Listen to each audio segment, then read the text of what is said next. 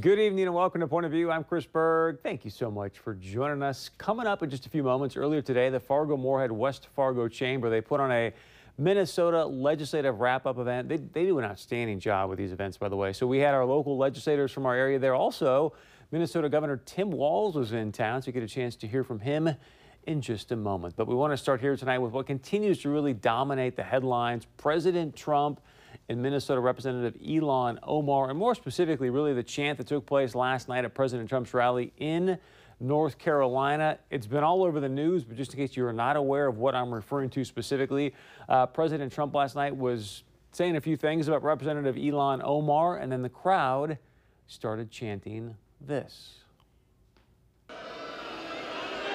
And at a press conference just this week, when asked whether she supported Al Qaeda, that's our enemy.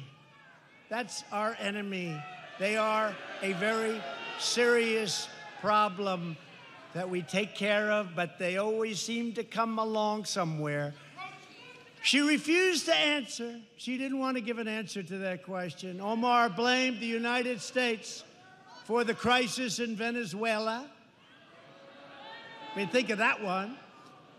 And she looks down with contempt on the hardworking Americans, saying that ignorance is pervasive in many parts of this country.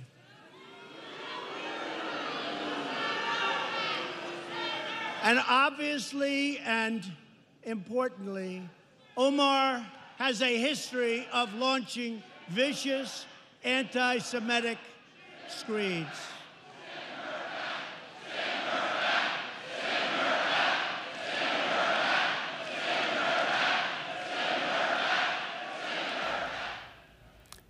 If you watch that video several times, you can see President Trump's face or towards the Marie. And, I, and I've had a chance to be around him a few times, and you see him look off to the side like that. You can tell he's like, guys, don't go there. All right, this is a fun rally.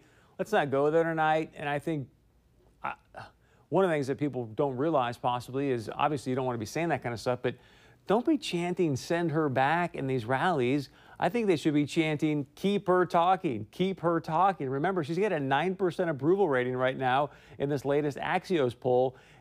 That's worse than the entire Congress. We all know how poorly Congress uh, polls. She's got a worse number right now than, than Congress. If anything, she's like a committee to reelect Trump. I mean, the more that she talks, the better the chances are that the GOP takes back the House in 2020 and basically just opens up the, the, the lane, if you will, to reelect President Trump in 2020 in a landslide. So now earlier today, President Trump, he was uh, sitting in the Oval Office, had an event going on there. He was asked, of course, about the chant that took place in North Carolina. Here's his response. Mr. President, if I may, when your supporters last night were chanting, chanting send her back, why didn't you stop them? Why didn't you ask them to stop saying that? Well, number one, I, I think I did. I started speaking very quickly. It, it really was a loud, I disagree with it, by the way, but it was quite a chant. And uh, I felt a little bit badly about it. But I will say this, uh, I did, and I started speaking very quickly, but it started up rather rather fast, as you probably noticed. So, so you'll tell your supporters never to Well, I, say that I would say that. that I, is- I was not happy with it. Uh, I disagree with it. Uh, But again, I didn't say, I didn't say that, they did, but I disagree with it. But they were echoing what you said in your first tweet, that they should go back. Well, I don't think if you examine it, I don't think you'll find that, but I disagree with it. A lot of people are going to tell you, oh, President Trump's lying there. Read the tweets again, folks. He said, hey, if you don't like it here, you can go back, fix your governments, and then come back here and tell us how it's done. Nobody wants to talk about the part where he said, hey, why don't you come back here and tell us how it's done? Here's what's most important for you. You see there President Trump disavowing this kind of chant taking place at his rally. Okay, I think that's pretty clear. He says, look, I'm not happy about it. You can tell in his uh, facial expressions at the rally itself. He wasn't really happy about it. The question I have for you tonight, because they sit here and grill President Trump, and I'm going to make a point about this in a moment, they grill him about what people in North Carolina are doing, like he's got control over what happens in the crowd, and yet has anybody seen or asked Representative Omar if she disavows Al Qaeda yet? Remember, she was asked, Hey, are you pro Al Qaeda earlier this week as President Trump was talking about it? She had a chance to walk up to the mic very easily and say, I completely disavow the terrorist group Al Qaeda. She didn't do that. Has she disavowed the Antifa guy that tried to blow up an ICE detention center in Washington State over the weekend? She was asked about that on Capitol Hill. She just walked along, never answered that question if she was going to disavow a guy showing up to kill our ICE agents, to blow this thing up. She didn't say anything. And then today, of all things, after all this is going on, all right, we obviously know the spotlight is really bright on her right now. She shows up and wants to introduce what's called a BDS bill. It's an anti Israel bill to continue to show her anti Semitism, and yet they want to call President Trump the racist. And here's a person who very clearly is anti Semitic in the things she tweets, the things she says, and now the things that she does with this BDS bill, and yet nada. So I say, don't, don't chant send her back. Let's say, hey, keep talking, and then just simply vote her out. Now, as I mentioned just a moment ago, Governor Tim Walz was in town uh, earlier today at the Fargo Moorhead West Fargo Chamber event. And here's what I want to share with you because we've all seen this now. If you watch the news at any any way, shape, or form, anytime President Trump has a tweet or makes a comment, what does the you know fake news mainstream media do? They call up every single GOPer and go, "Hey, what do you think about President Trump?" Like they did with his tweets with our delegation. Do you, how do you respond to this? What's your reaction? They do it all day long. But how often do you see the fake news media going?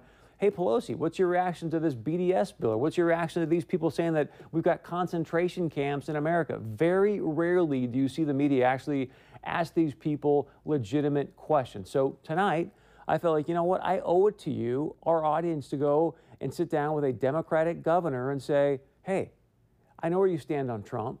How do you, where do you stand on Representative Omar? Where are you at with what she's been doing, what she's been saying?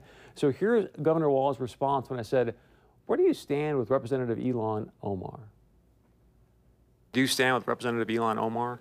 I stand with her right as an American citizen uh, to be treated with respect. I uh, stand with her on her ability to be elected by the people of her district to serve in Congress. And my take on this is, do we not have other things we should be working on, like trade deals, like transportation, like things that we have here? Uh, this is a huge distraction, and the fact of the matter is, telling American citizens to go back somewhere else is not who we are. So I, I don't you understand. Stand with our anti-Semitic comments? Oh, certainly not. And I certainly talked and called those things out. That was not the question. The question was, do we stand on her right to be able to be there? This idea of trying to frame a bunch of people around a, a narrative about a single individual person divides this country. If you disagree with Ilhan Omar's positions or her comments or whatever, disagree with them. If you're in her district, don't vote for her. But if not, there's a recognition. I might not agree with Mitch McConnell's, but I respect his voters. And this idea of trying to pin everyone into this, I certainly don't stand. I stand with the positions where I'm at. Should you not be making those comments? And I said it when I went to uh, to JCRC, we can't make those comments. Those anti-Semitic tropes can't be there. That certainly is there, but that is not reason to say someone should go, leave, or whatever. Work against them, elect them out. But this idea of trying to say someone is more American than someone else, that's not a place where I want to go. I want to get us down to business. I want, like we did in Minnesota, to debate openly, fairly, and with dignity, agree where we can agree, disagree where we can, and move forward. Uh, this type of stuff gets us no closer to a trade deal. It gets us no closer to a balanced budget. It gets us no closer to transportation. It gets no closer to, to health care. And this is what we're spending time doing. So my advice on this is if you disagree with someone, speak that out. But understand that America's ability to, be to disagree. Fair, sir, the House is putting up impeachment proceedings. She was putting forth a BDS bill today that's anti-Israel. I mean, that's not vote against them. Or, vote against them. But why even put those things up? They have elected representative, just as we on the other one, has the right to do that, and you have the right to vote against it. I simply came back from Congress to say that's the kind of nonsense that was driving me crazy and driving American crazy. I said in Minnesota, we can do better than that. We can start to bring ourselves together. We can avoid those distractions. But those, those multitude of ideas, no matter even if they're very good or very bad, the democracy can still vote on them. And I think that's exactly what they should do. But I just wish we would get back to focusing on issues that are really impacting people's lives. I'd love to know your reaction to what Governor Walz said, because in my opinion, I thought he did a pretty good job there. I mean, Representative Omar is putting these people in a very precarious situation. I love that he's like, look, let's let's focus on things that matter to the dinner table, and that's why I brought up the part about impeachment, her BDS bill. So I thought he did a pretty good job there. Would love to know your point of view on that.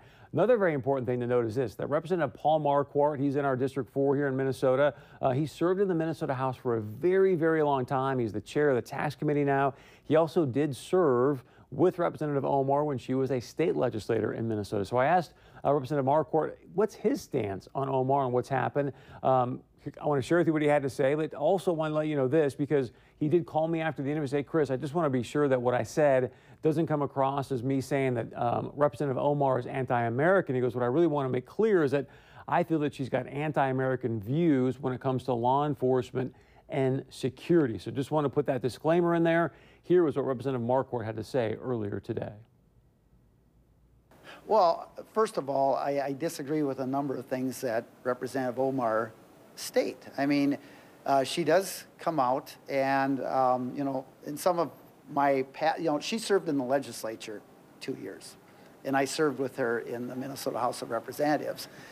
And we didn't see eye to eye on everything, and, and one of the concerns was kind of a, a lack of respect for law enforcement, uh, seemed. And I'm just, that was from personal experience. And so uh, I, I just think uh, she needs to think more about what she is talking about because I do think a lot of what she talks about tends to come out as very anti uh, American, you know, anti against the United States.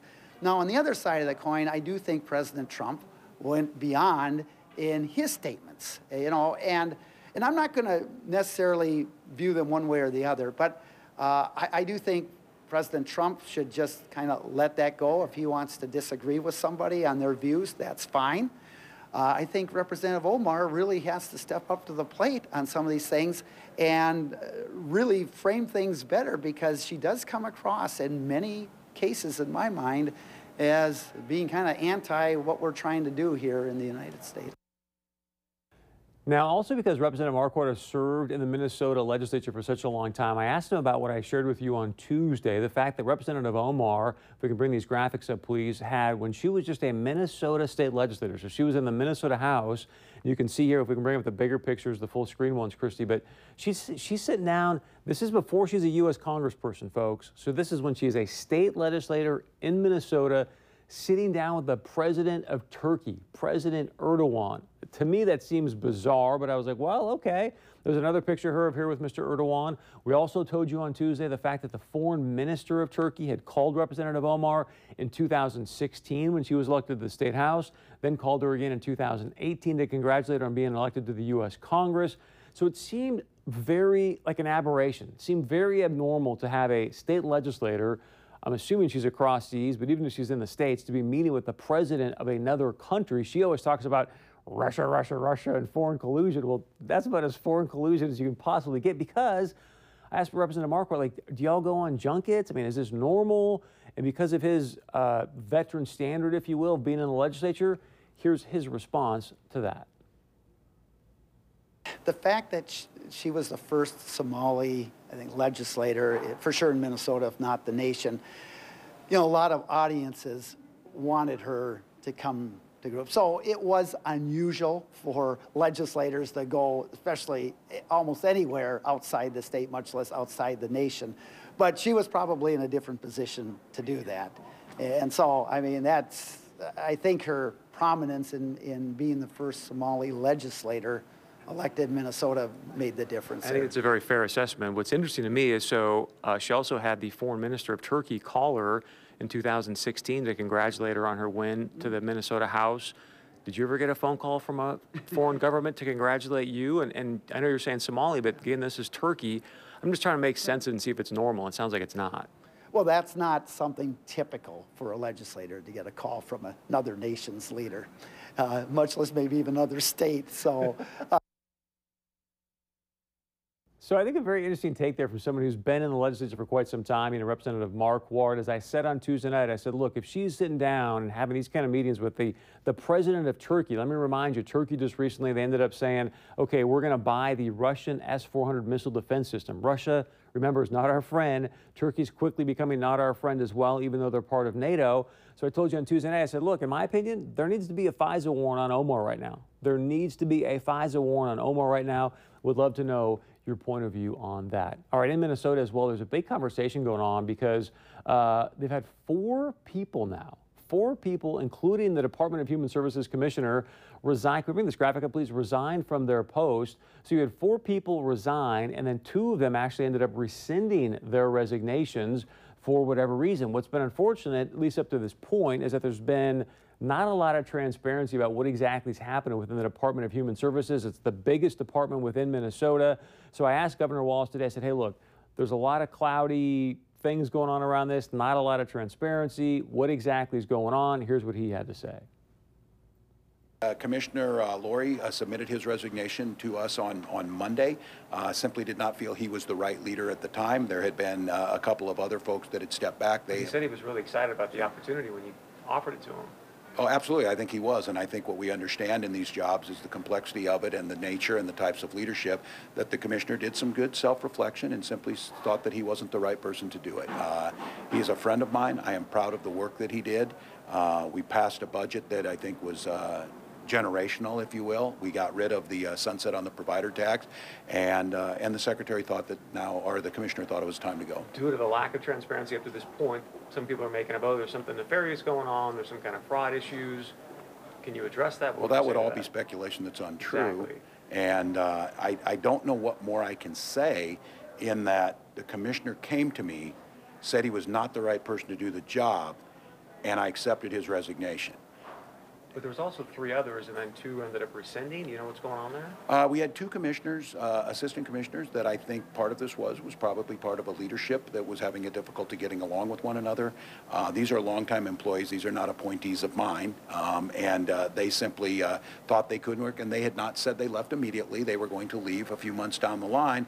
Uh, the decision we made, I think they're been asked by acting commissioner Wheelock uh, to stay on and do their jobs, and, and I don't think that's all that different that happens in uh, in a lot of other agencies that are that big. But I, I know I, people keep wanting to see drama. I said, I, I don't do drama. I'm, I'm being as transparent as I can. It's not a real Thank you. flashy story, but uh, I'm telling you, there's, there's, there's not a scandal. It's not a money smithing, it, anything like that. So there you have it. Maybe that'll clear up what's happening with the Minnesota Department of Human Services. One of the big themes today at the chamber event was the fact that everybody there was touting the great tax bill that was passed. And, and Governor Walz uh, made a little bit of a joke going, hey, whoever thought it would be a Democratic governor that was going to actually cut taxes for the middle class in Minnesota? So I just want to give you a couple excerpts from everybody that was there as far as the legislators and Governor Walz touting this tax bill. And I also want to get a hat, give a hat tip to Representative Paul Marquart. He's the chair of the tax committee in the House. Did an outstanding job, you know, bringing different caucuses and whatnot together to get this thing passed. Here's what they had to say about it.